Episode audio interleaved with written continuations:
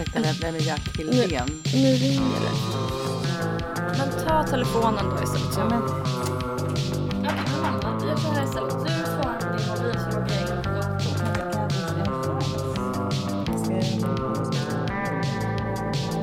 Ska vi pausa inspelningen? Hej Ellen! Hej! Och hej Margareta Theander och Per Theander, mina föräldrar. Hej. Hej, hej. Eh, Hur trevligt det än är Ellen, vill du eh, ge en kort förklaring till varför du har släpat in vad som uppenbarligen är dina föräldrar?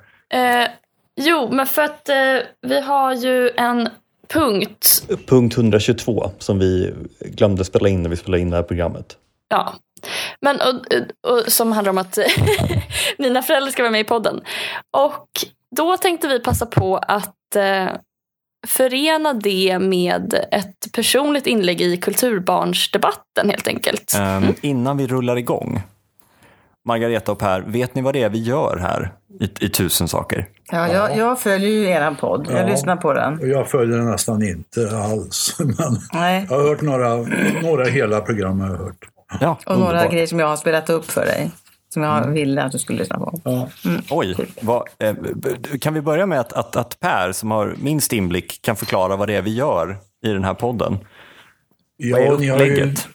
ni har ju punktat ner en massa saker som ni vill eh, ta upp mellan er och diskutera. Mm. Men annars är det ni två som, ja, ni, ni, ni verkar tycka ungefär samma sak. Och, och sen, eh, ja, det är både underhållande och tänkvärt i sina bästa stunder, tycker jag. Men det kan vara väldigt olika, de här punkterna som inte har, de är bara slumpvis tror jag nedtecknade en gång i tiden. Kanske för ett par år sedan, är det rätt eller? Ja, Ja. Ja. Nej, men jag tyckte att det skulle vara kul för att eh, det har ju pågått en debatt nu om kulturbarn som eh, startades av Sanna Samuelsson på GP. Eh, som mer eller mindre handlar om nepotism i kulturvärlden och eh, inte bara ren korruption och svågerpolitik utan också kanske socialisering delvis. Vilket är väl lite olika saker. Och jag ska snart sammanfatta debatten. Men då tänkte jag att, för du har ju uttryckt att du tycker att jag är ett kulturbarn på vissa sätt. Eh, Då får Kim förklara varför han har kallat Ellen för kulturbarn. Ja, mm. Tycker jag. Okej. Ja, men, eh, vi, vi, kommer till, eh, vi kommer till mitt försvarstal här. Jag tänker att Ellen ska få redogöra för hur vi hamnade här. Nej, men debatten är då Sanna Samuelsson som sagt på GP eh, tycker sig se nepotism i kulturvärlden. Och, eh, men det är också att hon irriterar sig på en viss socialisering in i kulturen som inte alla har eh, tillgång till eller som skapar viss, eh, vissa ojämlika förutsättningar för folk att ta sig in i kulturvärlden. Eh, och sen svarade bland annat eh, Jack Hildén som är barn då till Bengt Olsson och ehm, Mhm.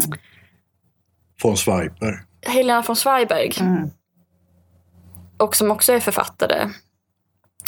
Att det, han menar på att det snarare har tyngt honom att vara barn till eh, dels att han inte har fått några fördelar direkt. Eh, menar han på. Och att eh, Han Ja, men det kanske extra noga. Han kanske granskas lite extra hårt. Och dessutom så finns det kanske inte samma självklara rättighet. Man känner kanske inte att man har förtjänat på samma sätt Mm. att, eh, sina, sina fördelar. Sen svarade Victor Malm i Expressen att eh, det är inte ett så stort problem om man jämför med andra sektorer.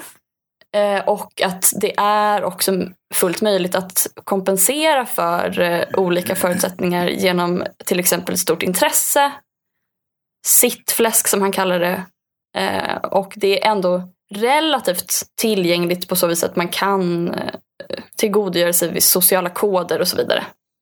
Sen svarade, det här är inte alla som har svarat, men eh, Martina Montelius till exempel menar att även om det finns vissa fördelar som kulturbarn, hon är barn till um, Ja. Till... Kristina Lugn, va? Kristina Lugn. Um, Hon driver en Hon- teater. precis, Teater på Brunnsgatan väl. Mm. Och um, Hon tyckte det var en myt. hon menar att det är en, en myt för att man måste ju fortfarande, alltså du kan inte få jobbet som författare. Visst, du kanske kan få en bok utgiven men Sen man måste också producera saker av hög kvalitet.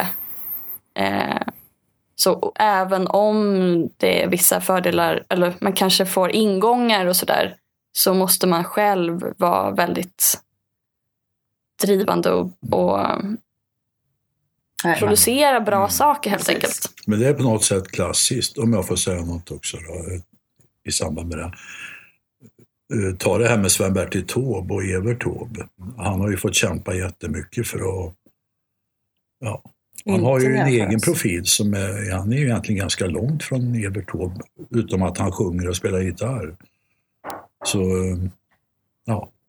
Ja. Han har, ju inte, han har ju faktiskt förtjänat det. Han är en duktig skådespelare till exempel. Mm. Och där har han ju förtjänat på egen hand.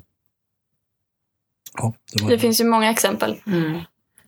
Eh, Det sista, exempel, det sista jag ska ta upp är bara, det finns många som har gjort inlägg i den här debatten. Eh, Johannes Klenell tyckte det var lite intressant också att han svarade att eh, det i grund och botten handlar om eh, eh, klassamhället eller att de institutioner eller de eh, tidigare möjligheter som fanns för att kompensera för folks familjebakgrunder de har alltmer ut, urholkats vilket lämnar kvar en eh, elit. Alltså det, det enda som finns kvar till slut är den här eh, familje och vänskapskorruptionen. För att det finns inte bibliotek, det finns inte ABF, den typen av, eller ja, det, det finns ju såklart. Men eh, han menar på att det är ju mer man urholkar kulturen och de ekonomiska möjligheterna desto större blir eh, korruptionen. Jonathan Unge svarade jättekul också. Det var, dels var det kul för att han bara, ingen av ni är inte ens kulturbarn. Jag vet inte. Här kommer ett riktigt kulturbarn. men och då så sa han det, men det var helt självklart att man vill ge sitt barn fördelar. Jag kommer göra det. Jag hoppas att alla försöker göra det och det kommer vara mycket lättare för mig eftersom jag är jätteetablerad i kulturvärlden. Självklart, så alla, liksom, eh, alla försvarar sina intressen och sina egna barn och så vidare. Mm. Ska vi Nej, men sammanf- jag tänker om vi börjar med att och, um, leka djävulens advokater här i, i eh, diskussionen så kan man väl ta upp aspekten kring kvalitet. Är det inte väldigt bra att vi har familjer som helt gratis för samhället producerar duktiga konstnärer? Det är klart att Mm. det, det vore väl toppen om vi kunde ha folk som drog sig upp från gatan utan namn och förspänt och den här grundläggande utbildningen som man kan få från sina föräldrar eh, för att lyckas i kulturvärlden. Men eh, vad skulle de då producera? Skulle de bli eh, Skarsgårds eller skulle vi bara få en massa friteater eh, skådespelare från Malmö? Men du, och för att gå- tillbaka till varför du kallar Ellen för kulturbarn. Jag fick aldrig något svar på det. Men det, kan, det kanske, ja, det kanske kommer senare. kanske ska ta det först. Har- eller för du- jag har en grej att svara på det. Men det är inte heller så intressant vad jag har att säga kanske. Jag tycker att vi bör, okay, men vi börjar med att beta av eh, varför jag kallade Ellen för kulturbarn. Jag, jag vill säga att det är väldigt snällt av dig Ellen att, att jag skojar med dig i sms och sen sätter du mig på tribunal framför dina föräldrar. ja. Men eh, i grund och botten så handlar det ju om en, eh, alltså en grej som eh, komikern eh, Ola Söderholm sa i sin podd att jag är eh, medelklass men jag är inte kulturell medelklass för jag har inte växt upp med Mumin. Alltså du, du kan ha Ah. liksom goda materiella förutsättningar men växa upp med Cartoon Network och liksom digital-tv. Eller så Ja. kan du ha goda materiella förutsättningar och växa upp med, med Mumin. Och ja, det som gör den här podden så till en smältdegel för kulturdebatt är väl att jag växte upp med Cartoon Network och om jag får vara fördomsfull antar jag att Ellen växte upp med mer åt Mumin-hållet. Ja, det, sen, sitter, sen sitter ni väl i, i eh, ätten till Anders eh, bostadsrätt vid Fridhemsplan? Just nu är vi faktiskt på Östermalm. En annan, vi har så många lägenheter du vet. I Min rest my systers case. lägenhet. Min, min systers lägenhet som kommer från min mormor. Ja. Alltså jag, jag, jag har absolut socialiserats. På det sättet kan man verkligen säga att jag är kulturbarn. För att vi ska kanske presentera er också lite kort. Men sen så har jag ju absolut inga kontakter. Ni har ju inga kontakter. Ni bor ju på landet och inte alls på det sättet tillhör ju ingen kulturelit på något sätt. Ni har bara ett väldigt stort Kultur. intresse för kultur som väldigt många människor har. I, och också till och med i Töreboda där ni bor Ja. så finns det ju jättemånga människor som är Visst. kulturintresserade utan att på något minsta sätt tillhöra en, en eh, kulturklass. Mm. Men å andra sidan, nu, om jag ska börja presentera pappa då, Mm. så eh, man kan ändå säga att du jobbar med konst. Du handlar ju med konst.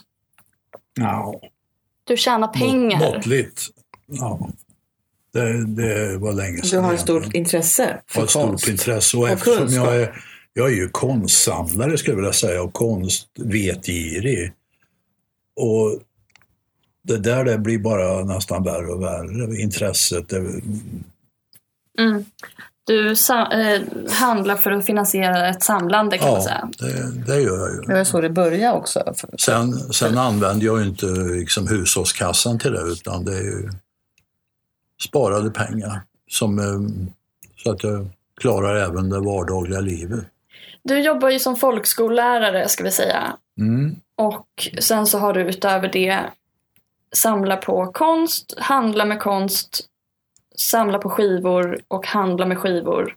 Och sen så har du ju också eh, ett någon form av uppdrag för arkivet för ljud och bild va? Ja, det, det är sällsynt numera. Det, Musikjazzhistoria. Ja, jag har ju varit med i det har varit en intressant period med att eh, kartlägga svensk jazzhistoria ända från 10-talet till nutid. Men precis, men mamma du kommer ju från en kulturfamilj. Det gör ju inte pappa. Du är li- också ungefär som jag då kanske. Alltså har varit omgiven, uppväxt eh, i en musikfamilj, väldigt musikintresserad familj. Mm. Alla dina syskon håller på, du själv utövar musik, har spelat i massa band Mm. och är mycket mer kanske utövande Ja. egentligen än vad pappa är Ja. På ett annat sätt. Mer utövande än konsumerande kanske. Mm. håller på med lite teater lite grann. Ja, det har jag precis börjat med, ja, upptäckt. Ja. Kör. Kör, ja visst. Absolut. Men jag tycker om att utöva. Så, sant. Mm. Och omgiven eh, sen barn alltså med, med pappas jazzmusik. Han spelar gitarr, han spisar framförallt jazz. Och, och min stora syster spisade ju jazz från det att hon var 12 år. Liksom. Det var bara jazz som gick i hennes rum. Mm. Jag upptäckte ju poppen på 60-talet genom radion kanske. Mm. Alltså, jag, det knockade liksom mig Beatles på radion på 10 i topp. Help och de här låtarna som kom då. Mm. Och det var jag ju inte ensam om. Så det var ju lätt att ta till sig. Det var alltså inte genom föräldrarna jag upptäckte det. Men det var ju hela liksom, ungdomskulturen. Det var ju... Mm.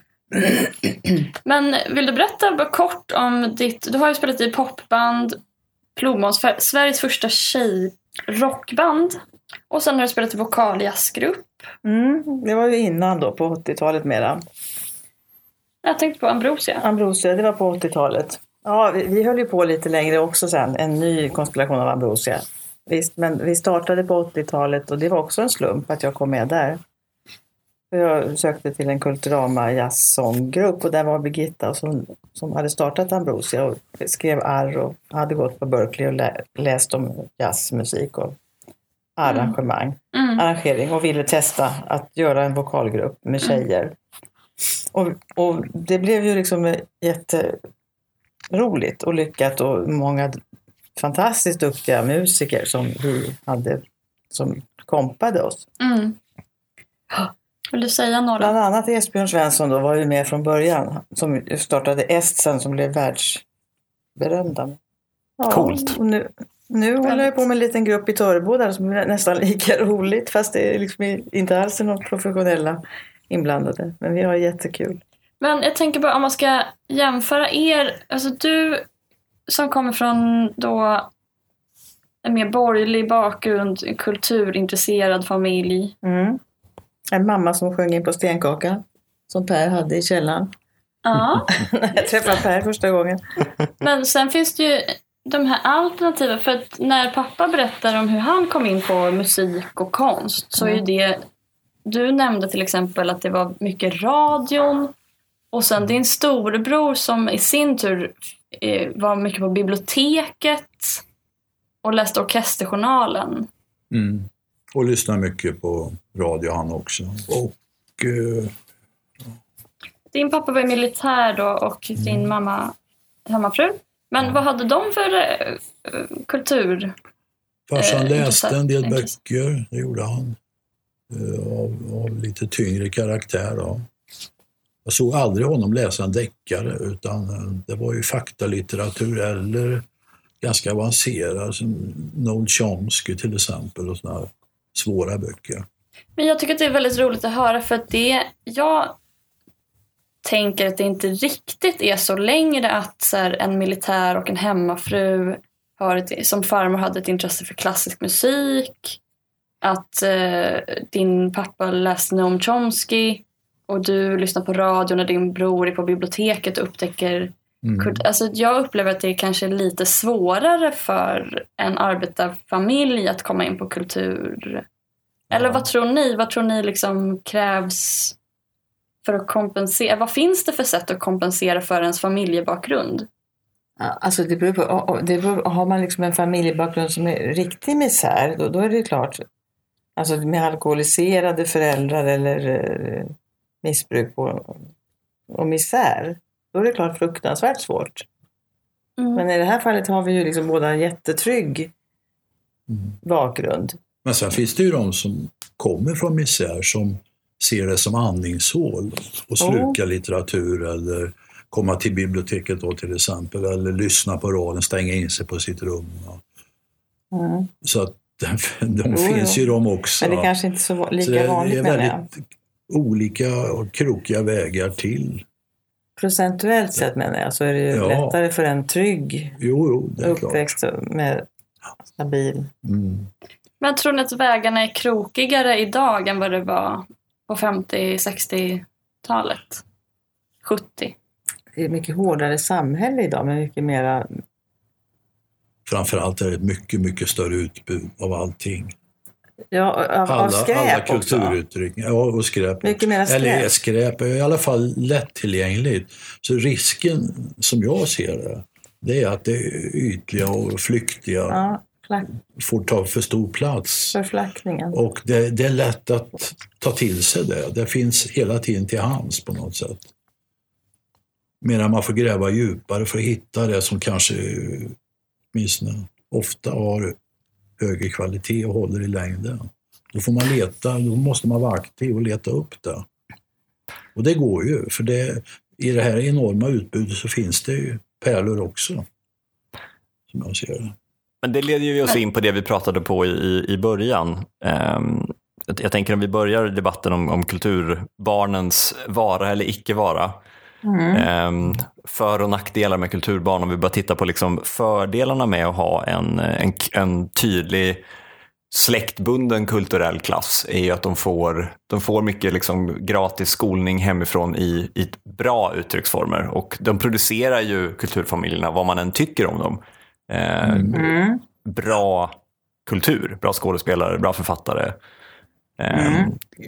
Kan, man, kan man se det som att det, det är en, en fördel att vi har den här starka, vad ska man säga, Eh, eh, klansamhället inom kulturen? Ja, jag menar att andra samhällsinvånare, eller att, att, att Sveriges befolkning har stor glädje av det. Att de finns. Det, det, det var det du sa va? i Precis. början. Då. Mm, Det, det tycker jag ju. Jag tror ju att risken är att eh, det inte kommer fram personer som faktiskt producerar bra. Alltså att det finns eller risken är ju att det blir att kulturvärlden är befolkad av medelmåttor. Mm. Som inte egentligen, som kanske är tillräckligt bra för att jobba på Sveriges Radio. Men kanske inte ja, jättebra. Men jag vet inte. För jag tänker att det också leder till en eh, att kulturnyheterna är dåliga. Men sen kan man ju titta på det som, som eh, Sanna säger, att, att det finns ju också en, om man vänder på det, den andra aspekten är att det blir en viss typ av kultur som anses vara, eh, alltså vi får bara ett enda uttryck som kommer från de här familjerna, det de producerar, Mm. det är det som är god kultur. Sen funderar jag också på när vi pratar om, om man går in på djupare frågeställningar, samhällskittet. Eh, det går ju en, en tv-serie nu som heter Gift vid första ögonkastet. Har ni tittat på den? Jag vet, vad, jag vet vad det innebär lite. Jag, följer inte, men jag vet ungefär Nej. Ja, men det, det, är ju, för, för de som inte har sett den, då, det, det är ju en, em, en tv-serie som bygger på att ett gäng experter på så kallade objektiva grunder ska para ihop två personer som då ska direkt gifta sig vid första ögonkastet och sen får man se ifall de eh, blir ihop. lyckas. Mm. Och, ja, precis. Om de fortsätter vara tillsammans. Och eh, någonting som har blivit eh, mer och mer eh, tydligt är ju att man försöker para ihop kanske en eh, b- ung, kreativ, kulturell person med någon hämtad direkt från arbetarklassen. Eh, för att den unga kreativa kulturella personen tänker att det skulle vara liksom uppfriskande.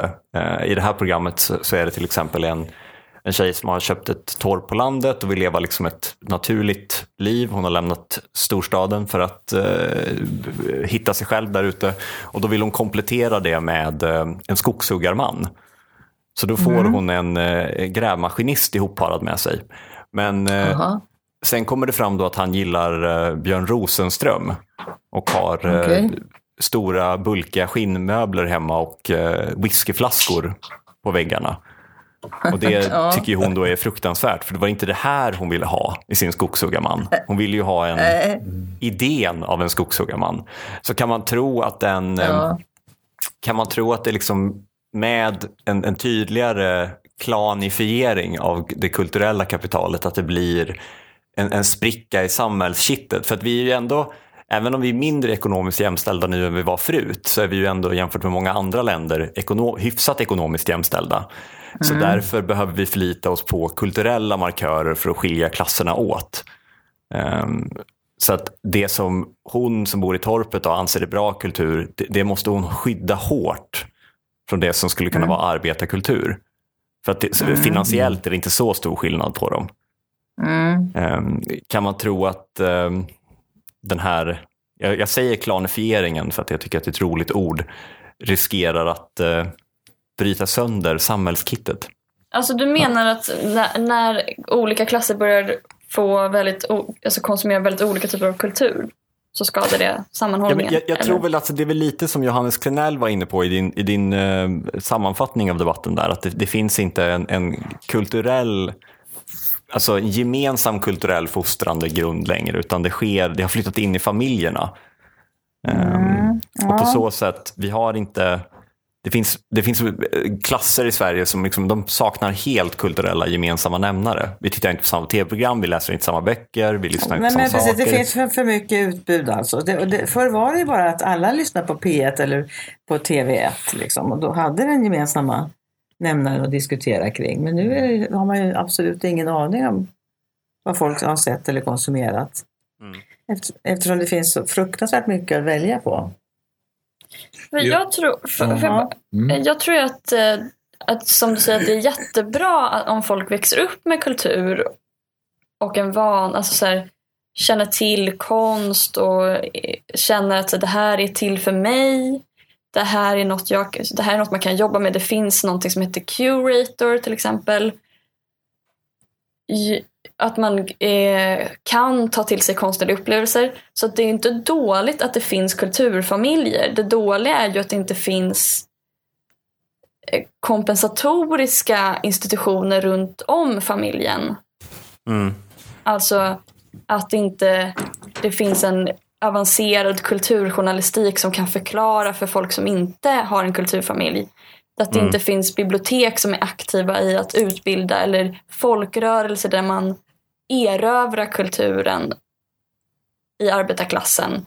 Att det Mm. inte finns... Ja, Eh, det finns ju. Det finns ju alla dessa studieförbund att söka sig till. Det finns ju. ja, men i- då menar ni att... Men de är inte Ja, men- Man kan ju uppsökande. gå och man kan, nej, de kanske inte uppsöker, ja, man får ju i postlådan jämt då när- vid terminstarter. Sök till den här Skolan. kursen i musik eller vad det kan vara, piano. Det Men fin- vad... Ja, Sen finns det ju dessutom på, på internet kan du söka till nästan vad som helst och lära dig. Eh, Det är ju det här pacificerande tittandet och spelandet som kanske hindrar. Att man sitter och konsumerar skit liksom. I den åldern Mm. istället för att vara med i någon vettig förening eller lära sig spela ett instrument. mm, Får jag säga en sak där? En lärare förr, en gammal folkskollärare, de var ganska kulturellt intresserad överlag. Det vet jag, för jag undervisar ju samtidigt som en, de gjorde i sin, slutet av sin karriär. Och eh, de hade ju väldigt stor chans att påverka barnen positivt. Och det räcker med en liten gnista bara. Men då måste ju läraren själv vara kulturintresserad. Och där jag vet inte säga att de inte är kulturintresserade, den yngre generationen lärare. Men det verkar vara så mycket an, många andra saker som eh, är viktigare. Man har ju inte ens högläsning för dem, eller läser inte på morgonen på morgonsamling ihop med barn. Eller, utan det har man inte tid med. För, då är det lätt att man bara... Det som man möter, som vi har sagt nu flera gånger, som man möter en masse, Mm. att det är det som man fortsätter att tröska och konsumera. Men kan det vara så här att- då att vi har, ehm, att vi har fel? Att det egentligen är eh, kulturen lever, fortgår och, och, frodas. Det är bara att vi har stämplat den som, som eh, eh, förströelse. Att, vi Ja, egentligen, precis. att vi egentligen borde Eh, alltså vi, vi i det här samtalet egentligen borde kliva ner från våra höga P1-hästar och, och välkomna World of Warcraft och ehm, liknande eh, deckare Ja. till exempel som Ja, den regerande kulturen. Jo, men det är också det här konsumerandet som ju har Mm. tagit över ja. istället för producerandet. Mm. Fast många producerar ju också via Jo. datorer och sånt. Ja, Det ger ju enorma Ja. möjligheter att, att både göra musik och Jo, skriva böcker och till och med trycka böcker. det är också sant. Eh, Så att, eh, Det är frågan vad man tar till sig, vad man Ja. gör av, av sin tid. Men skulle inte ni säga, eh, förlåt om jag lägger orden i mun på er, men att det är viss skillnad mellan underhållning och konst? Eller kultur och nöje? Tidigare fanns det ju en nöjesdel till exempel i mm, DN och nu är det samma som kulturdelen. Mm. Men och så att nu är det precis som Kim säger så anser man att all, allting som vagt påminner om konst och kultur är konst. Det finns inte underhållnings... Men jag, jag tänker Ja. bara om vi behöver, alltså, om vi går tillbaka till exemplet med Gift i första ögonkastet, där en, en relation som kanske kunde ha utvecklats till en spirande kärleksfull relation förstördes av att Björn Rosenström eh, anses vara fulkultur. Mm. Eh, är det egentligen hans visor om eh, att liksom ha en len trumpet eller eh, vara översexuell som borde Borde vi försöka uppvärdera den, kanske öppna våra ögon och, och ta till oss att en stor lädersoffa och whiskyflaskor på väggarna och Björn Rosenström, Eddie Också är Meduza kultur. också är kultur. Ja, Eh, men är det är ju kultur. Ja. Fast det är ju en annan sorts kultur. Och man kan ju säga när man hör vad en människa lyssnar på, Rosenström, då kan man nästan ana att det finns en, en sån här skinnfåtölj där skinnfåtöljer också. Så de, de, tyvärr är det ju så att det blir väldigt förutsägbart och man, man stämplar och, och i nio fall av tio så stämmer det sen. Eh, Alltså, Jag vet ungefär hur de som diggar dansband kanske har det på väggarna hemma. Jag driver ju uppenbart en provokativ tes här, men, men kan man tänka sig att vi borde då kanske ge Edgar Mannheimer på Kulturnyheterna kicken och ersätta honom med någon som har skinnfåtölj, älskar Björn Rosenström, Eddie Meduza, World of Warcraft och låta dem rapportera om vad som händer i den världen. för att på så sätt punktera kulturfamiljerna underifrån? Eller skulle det skada, skulle det skada landet? Nej, men Jag du kanske skulle få en ny grupp som läser kultursidorna. Men för precis den här finkulturen distanserar sig ju liksom från. Ja, jag, när jag ser på kulturprogram på tv idag så är det ju bara riktat till den här gamla vanliga gruppen. De här 5-10 procenten.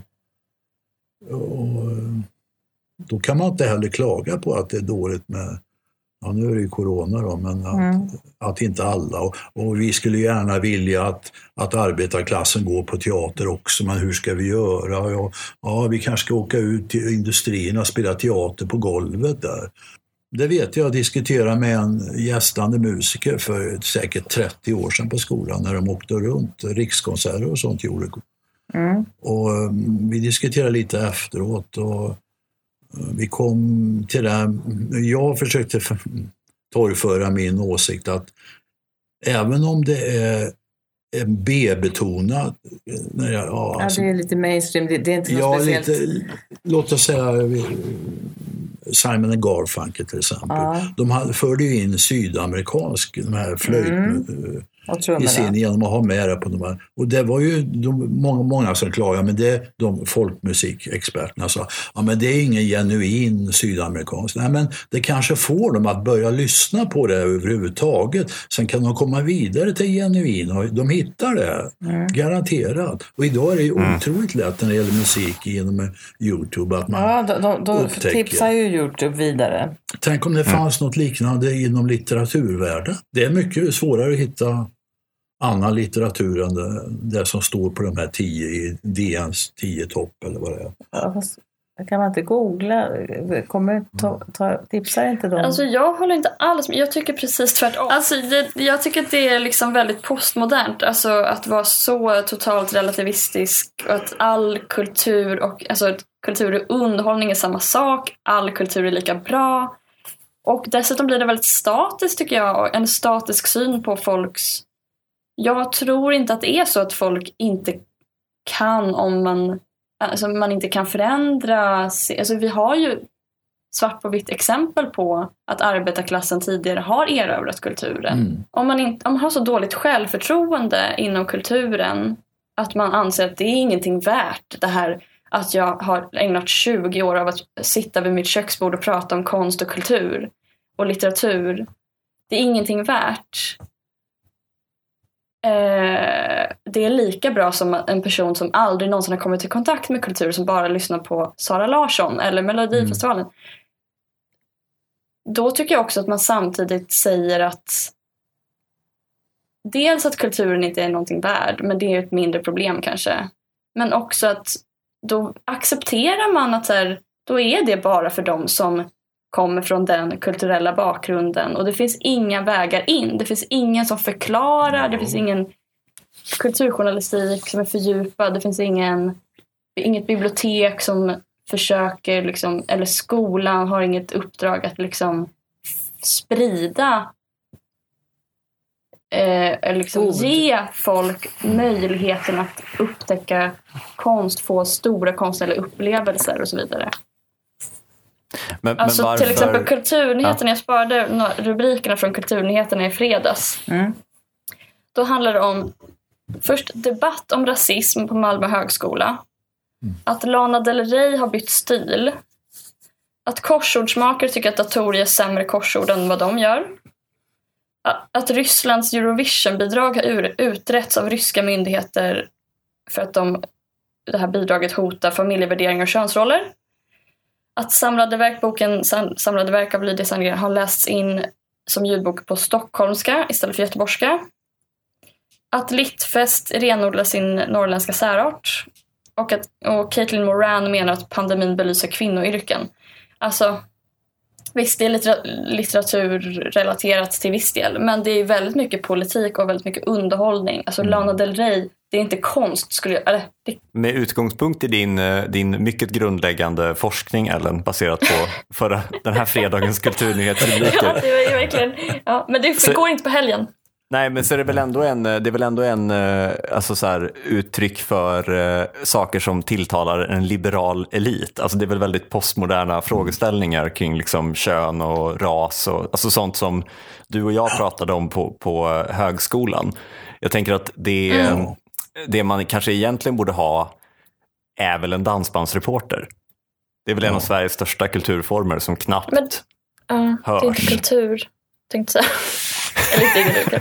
alltså, det, men det är det jag menar. Är det inte, är det inte dags att vi, är det inte dags att liksom dansband, eh, Eddie Medusas samlade verk ges ut som liksom lyrik? Typ. Att vi, vi verkligen tar det folkliga svängen hela vägen. För då, in i finrummet? In i finrummet. Vi, vi, mm. vi liksom kör eh, rakt upp och ner. Tunnan och moroten får Man gör det att man jämställer personer som inte har någon Alltså om man tar de här kulturfamiljerna som under 20 års tid, om man växer upp och säger att man bor hemma i 20 år och så har man suttit i den här familjen, följt med på galleri, eh, konstutställningar, operan, ja. kon konserthuset. Du har pratat he hela tiden i ett pågående samtal om kultur. Din mamma kanske är konstnär, din pappa kanske är författare eller så jobbar de på, jag vet inte, radion, DN. Mm då säger man att det är, inget, det är inte värt Alltså då är det samma sak, bara att det är en annan livsstil ungefär, en annan kultursyn än att en, en familj som aldrig någonsin pratar om kultur, aldrig har kultur, är liksom helt ointresserade och därmed lyssna på det som går på radion något, något, eller kolla på Eurovision. För det är ju samma sak som att inte vara intresserad. Men varför skulle, jag, den man... bildningen, varför skulle den bildningen vara mindre värd än att ha diskuterat alltså, andra kulturfamiljers verk i 20 år? Jag menar, hade Medusa har suttit i sitt garage och hittat på 400 rim på runka i 20 år. Varför är inte det mm. inte, den, inte hans ansträngningar, hans 10 000 timmar av runkrim lika mycket värt som, som att man har diskuterat, diskuterat olika nyanser i 20 år? Eller andra kulturfamiljers alltså jag produktion. Mycket, alltså jag tycker mycket om Eddie Meduza måste jag säga. Men, det är synd att han får bli eh, ett enda exemplet här. ja, nej, men jag tycker att han är ofta jätterolig och eh, liksom så. Men eh, nej, för att det, det jag menar är att det finns ju en, en viss kulturkonsumtion som springer snarare ur ett ointresse och en okunskap. Eller Men liksom att man inte, har, man är inte van. Alltså vad, vad, är det, man kan ju vara intresserad av att bara titta på Instagram eller TikTok, konsumera det i 10-20 år och sen börja producera kultur utifrån det. Vad gör att det är sämre än att man liksom har bränt igenom uh, utrikeskrönikor och liksom Jag tror inte att det är så. Jag, ja. Eller, det är möjligt eller att det är så, men jag tror om man jämför graffitikonst med vad heter han som gör sådana här hål i duken? Jättekända. Fontana. Fontanas konst. Vad är det som säger att, att det är mycket intressantare? Nej, det, ja. Alltså, det, jag bara tänker att det oftare kanske är att man är intresserad av, man pratar om annat vid köksbordet, man har inte kunskap, man har inte en vana. Då blir det bara något, man tar bara något, man hör något på radion, man tar det första mest tillgängliga, första bästa. Man har inte en man, inte, man har ingen referens, man har inte vanan inne och ingen har förklarat någonsin och ingen har... Mm. Men, och... men, måste någon förklara? Måste man, alltså, då förklarar man ju bara det som redan är etablerat, mm. som andra kulturfamiljer har tagit fram. Mm. Varför, mm. varför är inte, vad heter han, Torleif Torstensson hette han va? Eh, dansbandssångaren som dog nyligen. Det han kanske. Mm. Varför inte Torleifs repande av, eh, i, i harvande i olika källar ihop med sina kompisar och tolkningar av eh, dansbanelyrik. Varför är inte det lika mycket värt? Men är det så i de familjerna att det man sitter och diskuterar Eddie Medusas lyrik varje kväll vid köksbordet och liksom går på jättemycket så här konserter, att man är helt inne i den världen och liksom det pratar fram och tillbaka om så här, åh det här är runka balle och liksom eh, mera brännvin. Har ni, har ni tänkt på att det är nästan som... Eh, jag vet inte. Jag har inte en sån uppfattning. Jag uppfattar att det är tvärtom. Att så här, Man bryr sig inte så mycket, man går till biblioteket, man tar första bästa bok. Eller inte ens biblioteket, pocket shop. Men sen kan man ju, sen tycker jag att eh, det är som att se på filmer där det är bara massa explosioner och biljakter. Att det, jag tycker inte att det, det ger inte mig ett jävla skit och det gör inte Eddie Medusas texter och musik heller i långa loppet. Eh, Det kan vara kul med någon enstaka tycker jag. Och då, vi är tillbaka till det här med att eh, svårtillgängligt eller lättillgängligt. Ja, hötorgskonst, är- konst- ib- kontra- ibland det, vill, har man lust att ha, ha något mer lättillgängligt och ibland vill man ha, ofta när man är ensam kanske vill man ha något mer svårtillgängligt så man kan koncentrera sig mera. Det kräver lite mer av åhöraren. Eller, jag tycker det är den springande punkten att det finns kultur, jag anser det är kultur också. Och numera anser man att Eurovisionslagen är så jävla fint så det är med i varenda kulturprogram en hel månad innan. Det- är precis som att kritikerna, de fina kritikerna på DN och Svenska Dagbladet, de, de tittar på varandra, vad skriver.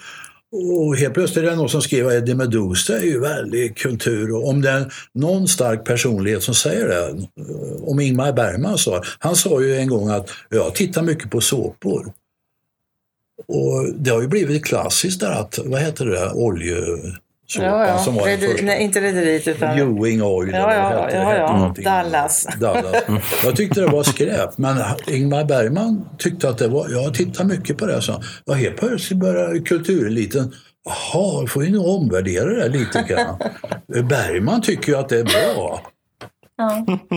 Det, det räcker att det är en stark personlighet som på något sätt i ankdammen Stockholm. Eller Norena går omkring och shoppar. Jag tycker Stockholm på det sättet väldigt mycket väldigt- ankdamm, mer än Törboda är alltså på det sättet. För att återgå till kulturbarnsdebatten då Ellen, att, att om, man, om man då ska vara, ta ståndpunkten emot kulturbarn, då är det ju någonstans att man måste acceptera att det som framkommer av någon som har umgåtts med andra personer än Lagerkrans-familjen med närmaste sörjande, att det de producerar kan vara lika bra som det som kommer från Lagerkrans-familjen med närmast sörjande.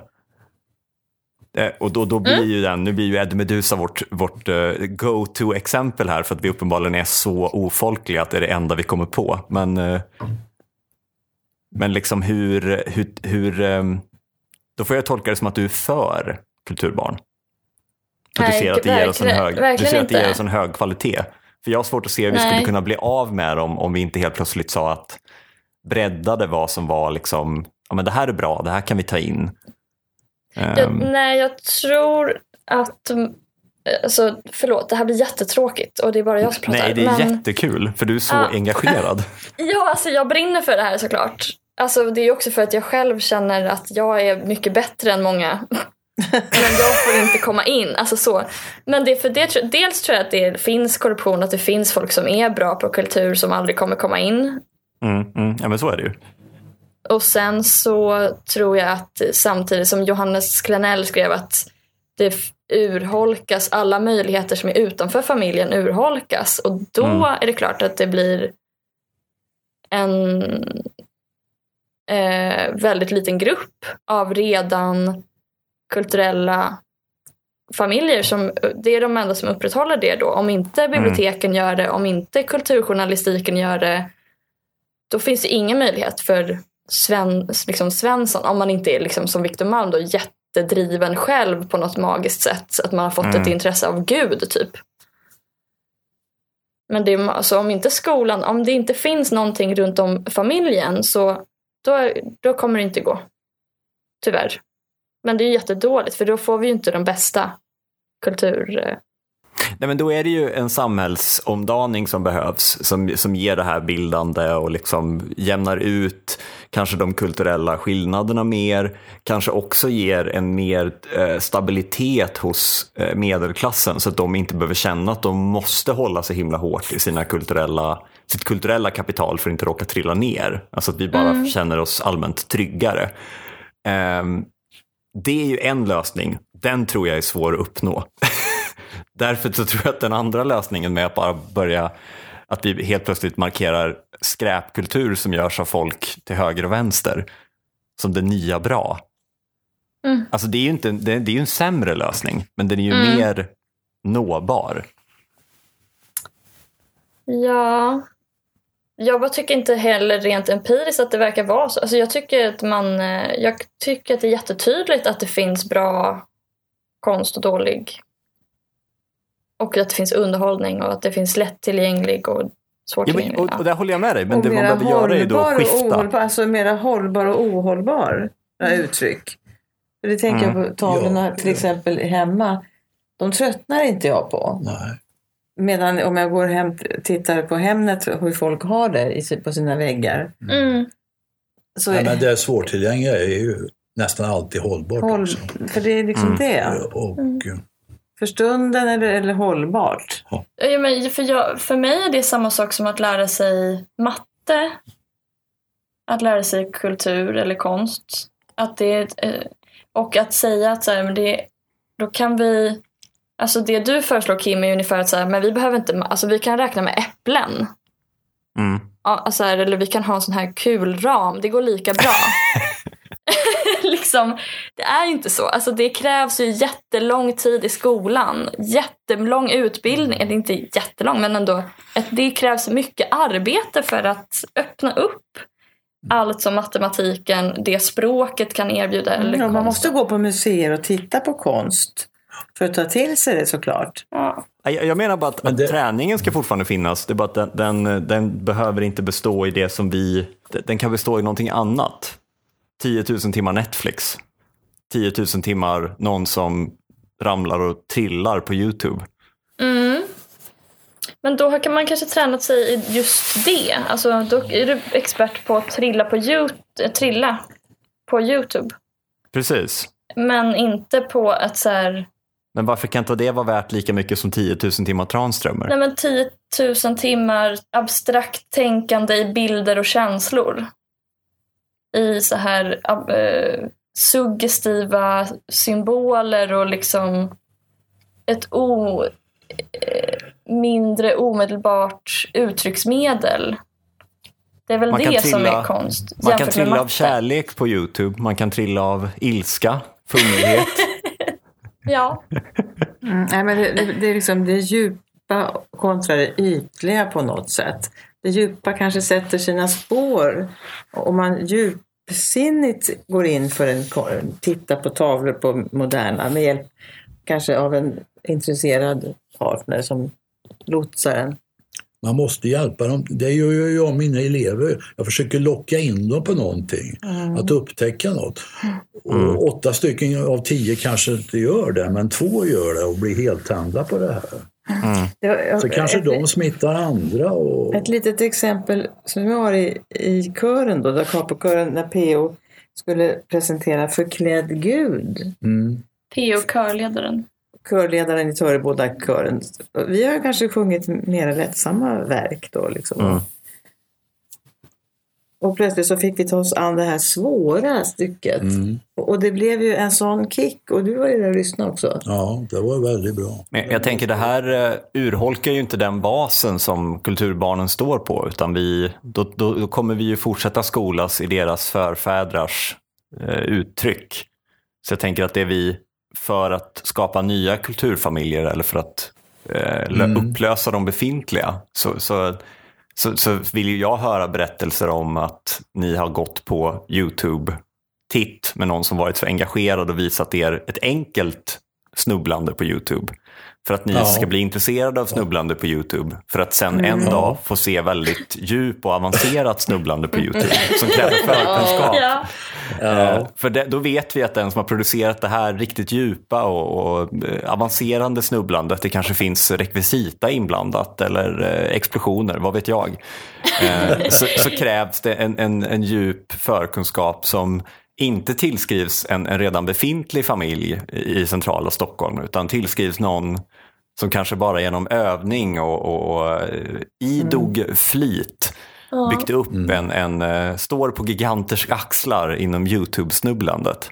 ja. Det, det, men jag- tänker att det får bli min eh, slutreplik här för att du behöver eh, runda av Ellen. Ja. Vill ni tillägga någonting Margareta och Per? Det finns ju, människan är så ol... Min mamma hon, hon ville att allting skulle vara traditionellt, det skulle vara på ett visst sätt. För att då kände hon sig trygg, då var livet bra. Mm. Men så finns det människor som eh, Duke Ellington eller eh, Miles Davis eller någonting som hela tiden söker sig vidare för de är otåliga och nyfikna och de är ändå trygga i att leta vidare. Och de människorna finns alltid, så vi behöver inte oroa oss så mycket för det. De utvecklar sin kultur och eh, sen får de andra gärna eh, ta lite kortare steg och kanske utveckla sin kultur. Eller så håller de på 10 000 timmar med samma sak som du säger. Låt dem göra det då. och det är värt lika mycket för dem som det andra är för Miles Davis. Att utvecklas. Han, han kan inte stå och spela samma sak kväll efter kväll. Det är trösterikt tycker jag att konstatera att den här gruppen nyfikna människor kommer alltid finnas. Om vi då tycker att de är, är mer värda än andra så får vi tycka det För då. att de bryter en trend. Ja, då, De går sin egen väg. ja, de är ju intressanta i och med att de sticker ut från alla Massan. andra och då blir man nyfiken. Ja. Mm. Skalet kommer inte kunna skölja bort de här oliktänkarna i alla fall. För de kommer sticka upp, upp som vågtoppar. Mm. Oerhört vackert Margareta. Mm, fint. Det får bli mitt slutord. Hon är vacker. Va, eh, stort tack eh, Ellen, Margareta och Per. Eh, tack till Ellen för att Tack själv. de övertygade sina föräldrar att komma hit så att jag fick ge ett första intryck genom att säga runka. Det, det känns oerhört stabilt. Och det var väldigt kul att få se dig på bild. Det var- Men sätt dig. Herregud, nu tog jag hörde Nu inte går slut. pappa. Jag, mi- jag, jag missade sista ordet som du sa Kim. ja, jag, sa, jag sa med det var vi färdiga för idag. Det här har varit Ja. tusen saker med eh, Ellen Theander, Margareta Theander, Per Theander, eh, producent Sally Eriksson, ansvarig utgivare Ellen Theander. Tack för det Ellen. Förmodligen klippning Kim Johansson. Eh, vi kommer ut på tisdagar klockan sex, lagom till morgonlöprundan varje vecka. Eh, ja, Ja. Vi då hörs stänger nästa vi, vi. vecka. Då knyter vi ihop den här säcken. Heja på er. Ja, Hej, tack. tack och hej.